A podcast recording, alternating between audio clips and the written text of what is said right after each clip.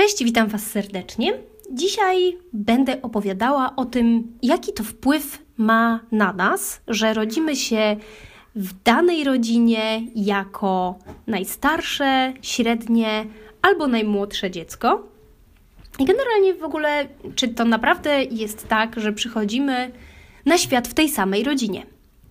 Bo to jest bardzo ciekawe zagadnienie, bo tak czasami kiedy widzimy jakieś dwie osoby, myślimy sobie, jakim cudem, jak, jak to jest w ogóle możliwe, że te osoby urodziły się z tych samych rodziców i zostały wychowane w tej samej rodzinie, skoro są takie różne. I oczywiście możemy sobie odpowiedzieć na to pytanie już na, y, na wstępie w taki sposób, że y, te osoby na przykład mają różny temperament albo kształt. Słyszycie to?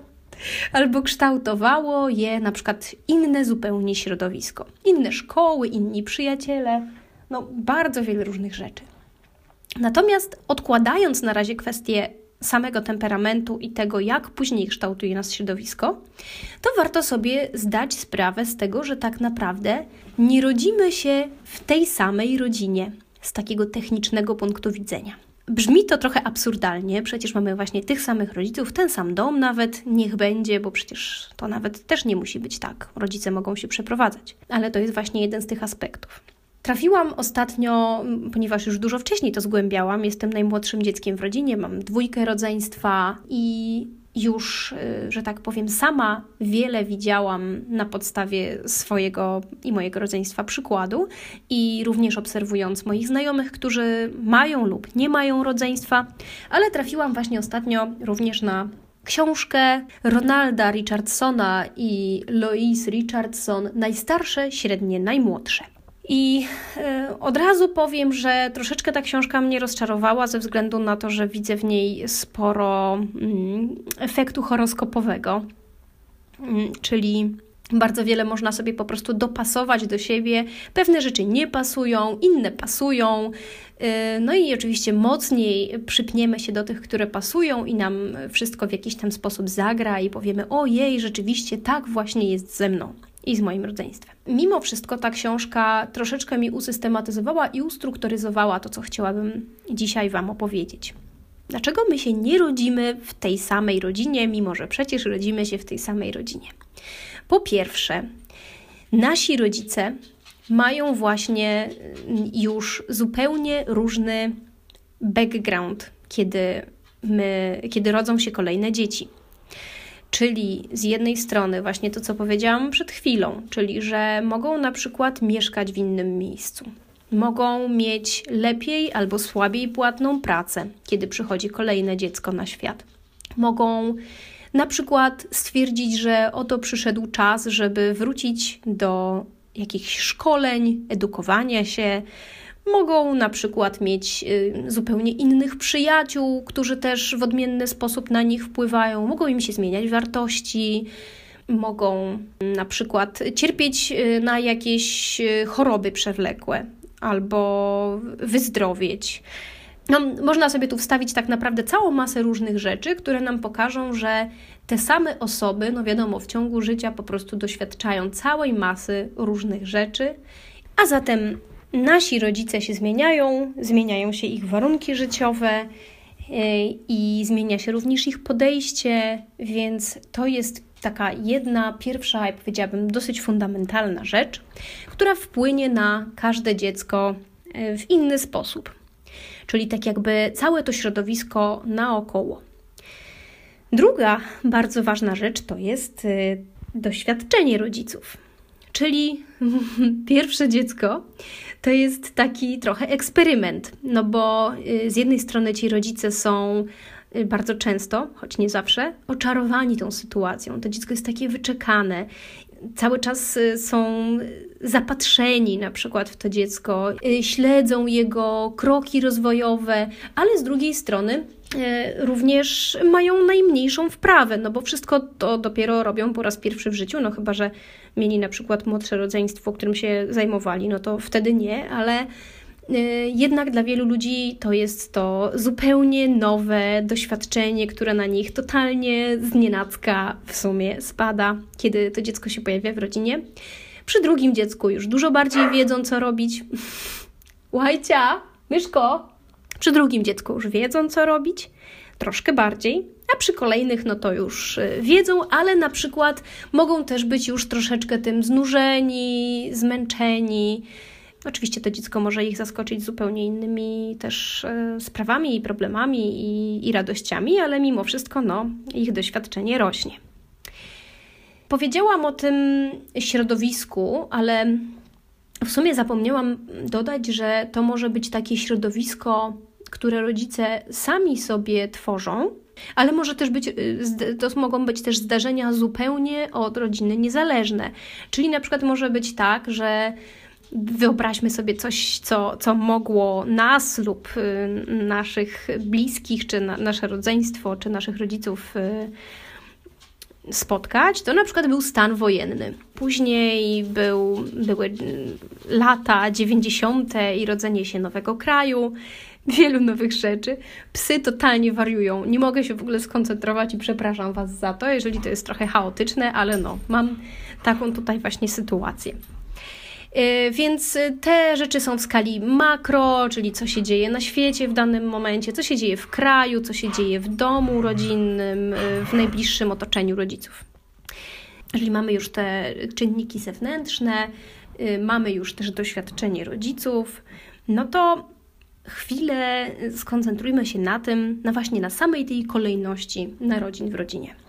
Mamy właśnie to pierwsze dziecko, które no może być, y, może być sytuacja z nim bardzo różna, dlatego znowu mam, mam tutaj ten opór, żeby coś generalizować i mówić, że najstarsze dzieci to mają tak czy tak.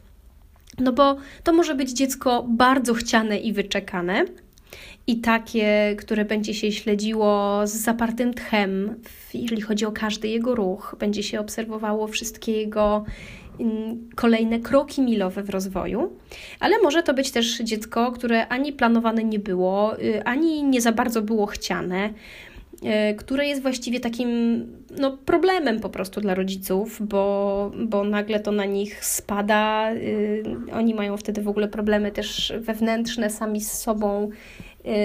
Tu nie wiem, na przykład musi jakiś ktoś jakąś presję tworzy, że musi być ślub, że to człowiek jest jeszcze młody, e, i, I to wcale nie musi takie, takie być cudowne, może też być właśnie postrzegane jako duży problem. No ale powiedzmy, wyobraźmy sobie najpierw tę pierwszą sytuację, czyli mamy to dziecko chciane. I z jednej strony ma takie super wzmocnienia, bo rośnie mu pierwszy ząbek, to rodzice, poza tym, że oczywiście część z rodziców jest załamana, bo dziecko wtedy płacze i, i je to boli i w ogóle jest dramat po nocach i za dnia to jednak jest to ojej, ojej, no masz ten pierwszy ząbek, jak to cudownie, stawiasz pierwszy kroczek, czy, czy w ogóle stajesz sam, czy sama, no jest to wspaniałe i cudowne. No wszystko jest po prostu obklaskane, obfotografowane, obcmokane, no idealnie. Nawet jest... o dramacie takie obcmokane dziecko, które w dodatku jest przez ten początkowy czas y, samo z rodzicami i ta uwaga jest skoncentrowana tylko na nim, no nagle w jego życiu nagle w jego życiu pojawia się drugie dziecko. W życiu całej rodziny oczywiście, no ale y, warto sobie wyobrazić, co to oznacza dla tego pierwszego dziecka. Y, w tej książce, o której mówiłam, czyli najstarsze, średnie, najmłodsze, jest taka opowieść, jakby jak to sobie można wyobrazić. Wyobraźmy sobie małżeństwo, które żyło do tej pory razem, było szczęśliwe i nagle mężczyzna, mąż, przyprowadza do domu, dajmy na to, Aldonkę i mówi do swojej żony: Krystyna, oto jest Aldonka i Aldonka będzie od dzisiaj z nami mieszkać, będzie częścią naszej rodziny i bardzo bym chciał, żebyś ją dobrze przyjęła, żebyś była dla niej miła, żebyś o nią dbała, żebyś się nią też zaopiekowała od czasu do czasu. No i stawia tą żonę w takiej sytuacji trochę bez wyjścia, no bo Aldonka po prostu nagle znikąd się pojawiła i cholera robi kłopoty. No bo nie dość, że ta Aldonka jest, to jeszcze ten mąż zaczyna opiekować się głównie tą Aldonką i jej poświęcać uwagę, a ty, Krystyna, masz jeszcze tylko mu pomagać i, i opiekować się również tą Aldoną. I nie dość, że straciłaś jego uwagę i miłość, tak, tak to możesz czuć, no to jeszcze musisz tej Aldonce nadskakiwać.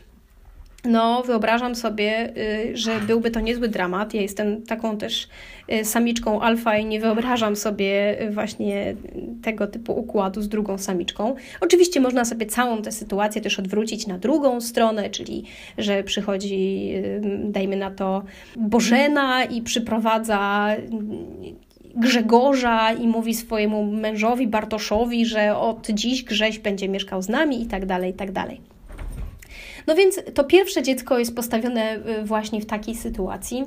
I podobno według tej książki, jeżeli dzieje się to po pierwszych pięciu latach, tak powiedzmy jak dziecko ma 6-7, to ono jest w stanie zupełnie inaczej i lepiej na to zareagować niż wcześniej, kiedy właśnie odkryło to swoje ja, kiedy mm, chce posiadać coś na własność, kiedy bardzo się czuje związane z rodzicami i bardzo potrzebuje ich uwagi. I bardzo ciekawe dla mnie z perspektywy tej wiedzy wydało się właśnie to, że mówi się, że te 2-3 lata to jest taki najlepszy odstęp pomiędzy dziećmi. No a właśnie jakby jeżeli bierze się pod uwagę tę wiedzę, no to wydaje się, że właśnie te 2-3 lata to największa katastrofa, bo dziecko to pierwsze wtedy jest najbardziej zazdrosne. Jeżeli już jesteśmy przy takich, y, przy, przy tym wyobrażeniu, to opowiem taką y, anegdotkę z, z, z życia moich dobrych znajomych, którzy są rodzeństwem. Łajciunia. Wyobraźcie sobie, że kiedy ta, nazwijmy ją Anielka, kiedy Anielka zaczęła chodzić, a Łukasz, powiedzmy, że niech jej brat ma na imię Łukasz, Łukasz zupełnie nie mógł się z tym pogodzić, bo do tej pory to on był największym oczkiem w głowie wszystkich. Y, jest między nimi dwa lata różnicy. A tu nagle ten właśnie trzylatek Łukasz y, obserwuje, jak rodzice pieją z zachwytu na tym, że, nad tym, że Anielka oto sama stoi. No więc Łukasz, y, oczywiście rodzice się z tego bardzo śmieją, do dzisiaj, e, dzisiaj jest to już taka zabawna anegdotka, że oczywiście Łukasz podchodził i przewracał Anielkę. No bo był zazdrosny po prostu i nie podobało mu się, że Anielka kradnie scenę i, i kradnie ten, e, ten spektakl. No, czyli z tego, co powiedziałam przed chwilą, wychodzi nam również, że ważna jest liczba lat pomiędzy rodzeństwem. Jeżeli te dzieciaki są blisko siebie wiekiem, no to z jednej strony one mocno na siebie oddziałują i mogą, wszystkie, wszystkie fajne rzeczy mogą się dziać, czyli to, że one się mogą razem bawić, że zawsze mają towarzystwo, no ale są też właśnie te minusy.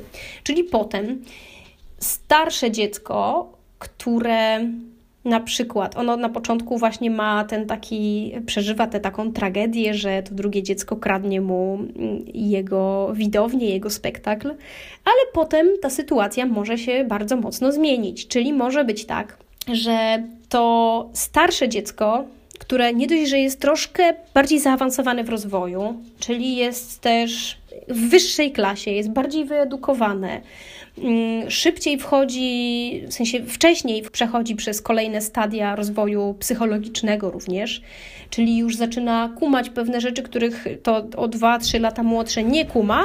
No i oczywiście to jest y, świetna pożywka do tego, żeby robić sobie żarty, żeby pokazywać swoją wyższość nad tym drugim, żeby mu dosrywać, y, nabijać się z niego, że ono jest gorsze, że ono nie wie, że jest słabsze i tak dalej. Podobno znacznie lepsza jest sytuacja, jeżeli dzieci są różnej płci, one wtedy tak mocno nie rywalizują ze sobą. Natomiast jeżeli mamy dzieci tej samej płci, no to rywalizacja jest duża. Yy, bardzo często to drugie dziecko jest trochę poszkodowane, no bo Pierwsze na przykład idzie do liceum, później pierwsze zdaje maturę, pierwsze idzie na studia. Robi to wszystko jako pierwsze i to, to są takie dla rodziny hiperważne i ogromne ogromne kroki milowe, no takie ważne wydarzenia. No a to drugie, które tam 2-3 lata później już robi te same rzeczy, no to już tak, no fajnie, fajnie, super, bardzo się cieszymy, oczywiście gratulacje, ale to już nie jest dla tej rodziny aż takie ważne. No i oczywiście między nimi często też dochodzi do takich sytuacji, no, rywalizacji po prostu. Drugie dziecko może kompletnie nie chcieć być gorsze i może właśnie wchodzić w silną rywalizację z tym pierwszym a to pierwsze może mu też wcale tego nie ułatwiać i podstawiać tę nogę, albo właśnie to, zrobić to metaforyczne bach, czyli skoro ty już stoisz na tych dwóch nogach, to ja podejdę do ciebie i cię pchnę. Więc tak, tak to może wyglądać, tak może wyglądać ta sytuacja. No i powiedzmy, kiedy pojawia się to dziecko trzecie, to ta dwójka pierwsza może się zjednoczyć, może też się nie zjednoczyć, może na przykład się zjednoczyć najstarszy z najmłodszym. Bardzo, bardzo różne mogą być tego konfiguracje i również wszystkie te poprzednie czynniki, o których wspominałam, mają tutaj znaczenie. Też właśnie jest istotne, kiedy się pojawia to dziecko, jaka jest liczba lat pomiędzy nimi, czy jest to na przykład powyżej 5, 6, czy znowu jest to 2-3 lata no to najmłodsze dziecko, to ono już trochę wie, że te, te, ta dwójka przed nim to już zrobiła już wszystkie te stania na głowie, piruety na lodzie i po prostu już powiedzmy jedno się za, zaangażowało bardzo w nauki ścisłe, drugie jest specjalista humanista, a dla niego to już tak trochę nie bardzo co zostaje jest taki kawał, który no, no jest, jest śmieszny, no bo, bo pokazuje właśnie też te, te zależności i, i, i bardzo w prosty sposób, czyli jeżeli pierwsze dziecko w rodzinie y, połknie dwuzłotówkę, no to y, jest wielkie ola Boga, jedzie się na, jedzie się na pogotowie i tam robi się jakieś y, cuda niewidy, żeby tylko y, jakby uratować tę sytuację i, i to dziecko, które połknęło dwuzłotówkę. Przy drugim dziecku, no połknęło, no to poczekamy, aż wyjdzie z kubką. A przy trzecim dziecku, no to po prostu się mu to te dwa złote zabiera z kieszonkowego. Z jednej strony właśnie ta, sytuacja tego trzeciego dziecka, czy, czy ostatniego dziecka w rodzinie, bo mogą być też e, dzieci z, e, z, wielu, z wielodzietnych rodzin, no jest już taka, że z jednej strony to rodzice są najbardziej doświadczeni, być może też im się najmniej chce, albo yy, może dygresję wprowadzę zaraz, żeby już nie sieć chaosu. Więc rodzice są najbardziej doświadczeni, może im się najmniej chcieć, choć nie musi. Y, mają już dwójkę starszych dzieci, więc właśnie różne rzeczy już przećwiczyli na nich. Załóżmy, że są już najlepiej sytuowani również, bo już tam przez ileś tam lat się dorabiali, no więc y, generalnie sytuacja jest w porządku, jest dość, dość stabilna. No właśnie to dziecko, które się rodzi jako ostatnie, ponieważ ja jestem takim dzieckiem ostatnim, więc jakby najłatwiej mi jest się, się wczuć w tę sytuację. I jakby chwilę się zastanówmy nad tym, co ono od tego życia dostaje. No przychodzi w rodzinie, w której już y, oprócz rodziców jest też dwójka innych dzieci. One właśnie tutaj już różne rzeczy poosiągały i już na nikim nie będzie robiło wrażenia, że mała Zosia, nazwijmy powiedzmy to ostatnie dziecko Zosią, że mała Zosia y, już staje, już chodzi, już siusia na nocniczek, albo tam, no to wszystko już, a to już było, może tylko być tak, że to jest, nie wiem, już śmieszne na przykład. E, bo nie wiem, mała Zosia wymyśla inne słóweczka niż tam starsze dzieci i, i każdego to bawi, bo już nie tylko rodzice się z tego śmieją, ale również dwójka poprzednich dzieci też już ma z tego ubaw. Również starsze rodzeństwo może być zaangażowane już w pomoc nad małą Zosią, zwłaszcza jeżeli y, liczba lat między tymi dziećmi jest już większa, czyli powiedzmy tam jest powyżej tych 6 lat. No więc y, to dziecko jest no, ze wszechmiar zaopiekowane, jest taką maskoteczką rodzinną, powiedzmy. Ale z drugiej strony, wszyscy, no już wszyscy w tej rodzinie poosiągali, no więc jakby jego osiągnięcia już nie robią takiego wrażenia. I na przykład według tej książki najstarsze, średnie, najmłodsze, to takie dzieci właśnie częściej wybierają jakieś artystyczne zawody, takie, w których trudno te dzieci porównać do innych, na przykład do tych starszych dzieci, które poszły w takie poważne zawody. No więc to najmłodsze właśnie będzie wybierało takie, takie bardziej jakieś fanowe rzeczy dla zabawy, ale również to dziecko może się na przykład czuć najgłupsze, takie, może nie tyle najgłupsze, bo głupie to jest może złe słowo, ale takie, wiecie, no, że ono najmniej wie, bo wszyscy od niego są mądrzejsi. Tam jeszcze jak jest ta większa różnica wieku, no to oni już to wszystko wiedzą, oni już wiedzą w ogóle wszystko o świecie, a, a ja jestem tutaj takim małym głupolkiem, który jak coś powie, to tylko wszyscy się śmieją. Jakby to, to nie działa w drugą stronę, czyli nie ma, powiedzmy, dajmy na to, że Zosia już ma lat 40, ale ona nadal w tej rodzinie może być traktowana jako tam trzylatka, pięciolatka, czy tam coś innego. Może powiedzieć, na przykład, może mieć w ogóle doktorat albo być profesorem i przyjść i powiedzieć coś rodzicom albo rodzeństwu, a oni zrobią takie tak, tak, nasza malutka Zosia, tutaj tak, doktoracik zrobiła, no ślicznie, dobrze, no i tam poklepać ją po, po, po policzku, e, przyszczypać policzki, przytulić i poklepać po główce. No, nasza Zosia tutaj doktoracik machnęła. E, no więc może być i tak.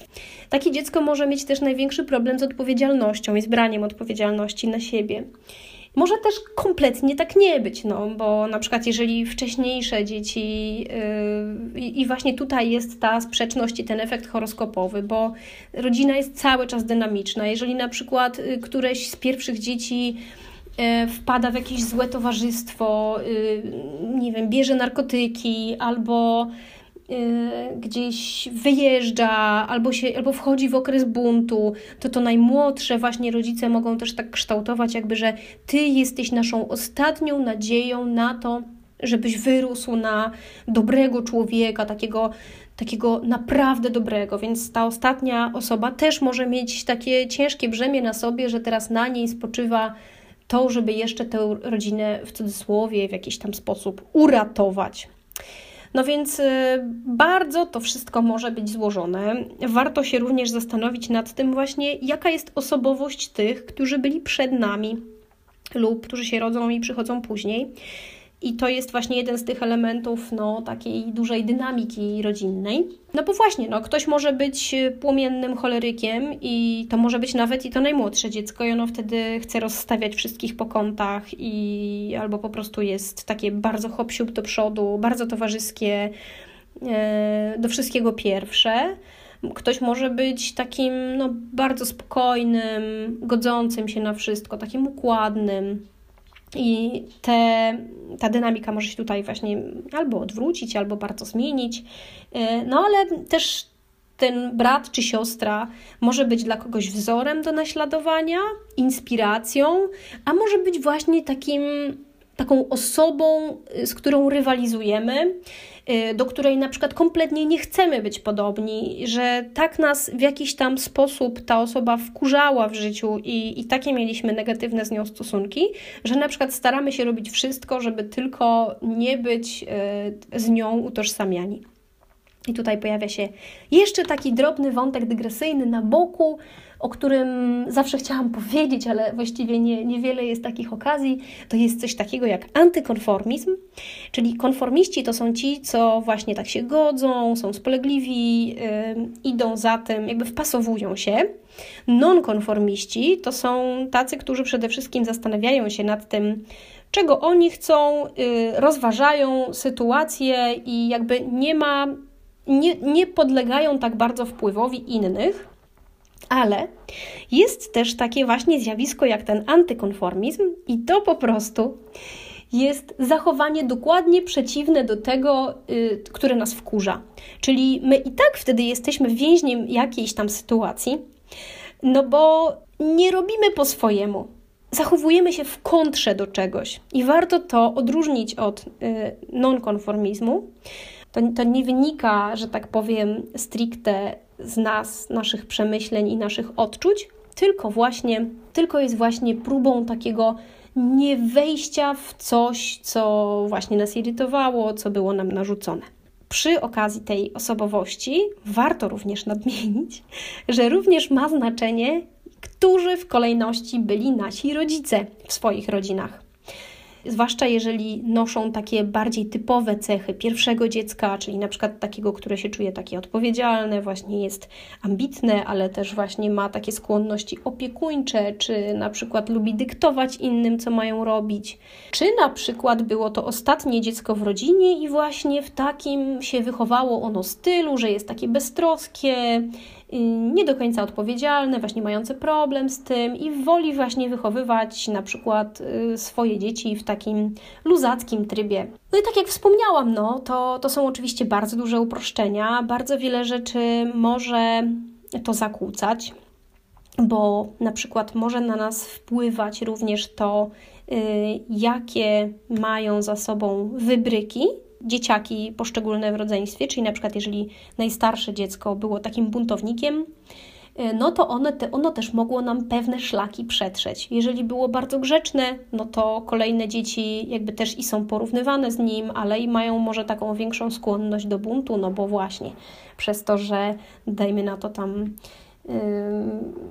Krystianek był takim właśnie grzecznym i fajnym dzieckiem i takim, na którym zawsze można polegać i we wszystkim najlepszy, no to powiedzmy Rosalia, która się pojawia po nim, albo Józefina, która się pojawia jako dziecko trzecie, no to one już jakby tutaj pola do popisu szczególnego nie mają, mogą na przykład zasłynąć właśnie jako te buntowniczki i, i, i właśnie nie wiem, przebojowe na przykład.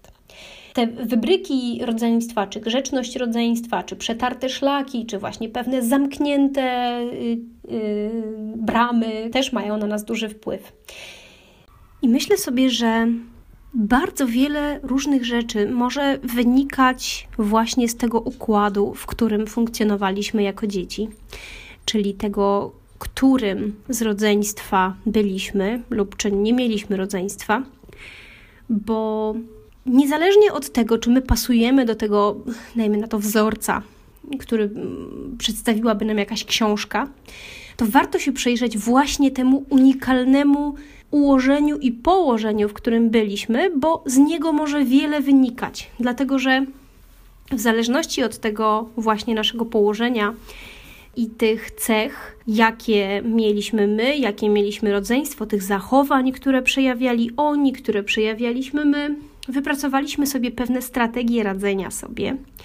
I na przykład y, mogło być tak, że wypracowaliśmy sobie strategię wychodzenia z pozycji siły. Dajmy na to, oczywiście, w, przy, w przypadku starszego rodzeństwa. I na przykład właśnie takiego uroczego manipulowania w przypadku młodszego rodzeństwa. Oczywiście u nas konkretnie mogło to być też inaczej, ale właśnie warto się przyjrzeć temu naszemu specyficznemu i szczególnemu wzorcowi, no, żeby być w stanie y, zobaczyć, czy przypadkiem nie powtarzamy tych strategii lub właśnie tych no, zachowań y, w dorosłym życiu, czy nie powielamy po prostu tych schematów. No bo starsze dzieci mogły się wyżywać na młodszych, młodsze dzieci mogły na przykład kablować, donosić na dzieci starsze, mogły w jakiś sposób się wzajemnie terroryzować albo być terroryzowane po prostu. E, mogły czuć, że nieważne co one zrobią czy powiedzą, to i tak e, jakby one nie mają żadnego prawa głosu. E, mogły czuć, że właśnie w rodzinie ich głos jest z kolei bardzo ważny, albo że mają bardzo dużą moc sprawczą. Więc y, warto się właśnie przyjrzeć i w przypadku siebie, ale na przykład również w przypadku osób, które nas otaczają. Jeżeli czasami czegoś nie rozumiemy, y, możemy przyjrzeć się właśnie temu, w jaki sposób, czy spróbować się dowiedzieć, jak wyglądał układ, na przykład u naszego faceta albo u naszej przyjaciółki i być może zauważyć pewne wzorce, które powstały już kiedyś dawno temu. I to właśnie, co ważne, nie ze strony rodziców nawet, bo o tych rodzicach, czy więzi z matką, czy z ojcem mówi się bardzo często, ale właśnie tutaj przyjrzeć się tej więzi, jaką mieliśmy z rodzeństwem, z której mogą wynikać pewne to, że na przykład my jakieś cechy w sobie bardziej wykształcimy, albo jakichś cech właśnie w sobie nie wykształcimy. I jeszcze raz podkreślam, że to jest ogromne uproszczenie, że na przykład yy, powiedzmy, że pierwsze dzieci to są bardziej te, które tam osiągają większe rzeczy, prowadzą wielkie firmy, no bo właśnie była, ciążyła na nich ta jakaś też większa presja ze strony rodziców na przykład i rodzice chcieli sobie za pomocą tych dzieci też e, coś w życiu udowodnić albo nadrobić, albo te dzieci właśnie czuły, że one tak bardzo chcą tych rodziców e, zadowolić i sprostać tym oczekiwaniom że te, te środkowe dzieci to, to są właśnie tacy buntownicy, a z kolei te najmłodsze, no to takie wesołe, pocieszne, towarzyskie, manipulujące, bo one właśnie musiały sobie wykształcić no, już inne metody, żeby zwracać na siebie uwagę i wypracować coś w tej rodzinie, no bo e, ani nie miały, ani nie mogły wyjść z pozycji siły psychologicznie, ani fizycznie, bo były przecież e, najmłodsze. E, no i jest to cała masa uproszczeń, aczkolwiek warto się temu poprzeglądać zdecydowanie.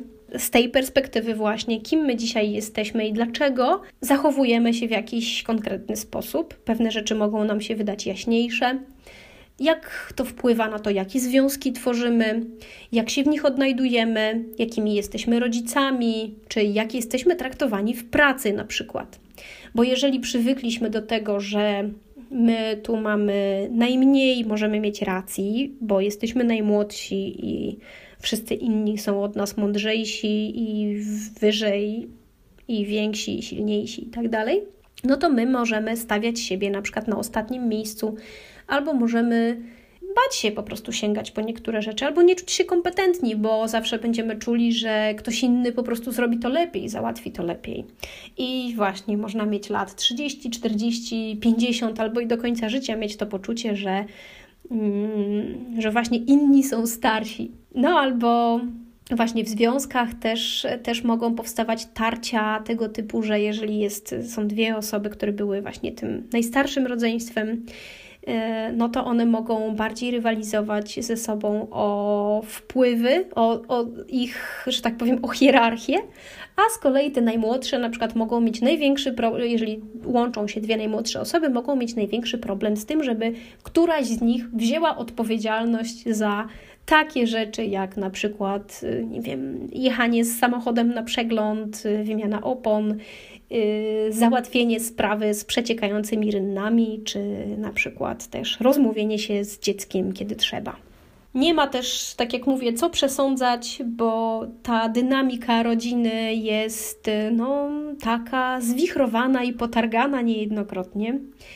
Y, warto się przyjrzeć temu, w jakich konkretnie okolicznościach wzrastaliśmy my, w jakich też wzrastało nasze rodzeństwo, co na przykład może do dzisiaj mieć e, wpływ na jednych i drugich, w sensie na nas i, i na rodzeństwo. E, być może łatwiej będzie też wtedy dzięki temu zrozumieć, dlaczego na przykład oni zachowują się wobec nas w ten sposób, albo jakie rzeczy mogą jeszcze rzutować na naszą dzisiejszą relację z rodzeństwem, takie niedopowiedziane, dawne. I no, no właśnie, i można się temu poprzyglądać, zastanowić i być może uda się nam dzięki temu coś zrozumieć. Dziękuję bardzo. Opowiadałam dzisiaj o dynamice rodzinnej, o relacjach pomiędzy najstarszymi, średnimi i najmłodszymi dziećmi i wpływie pozycji dziecka w rodzinie, czyli czy urodziło się jako pierwsze, drugie, trzecie, czy tam któreś pierwsze, czy ostatnie, czy, czy środkowe. Jakie to może mieć, jaki to może mieć wpływ na naszą osobowość, co może na przykład tłumaczyć w naszych dzisiejszych zachowaniach. Zapraszam również na mojekoniki.pl i dziękuję bardzo i do usłyszenia.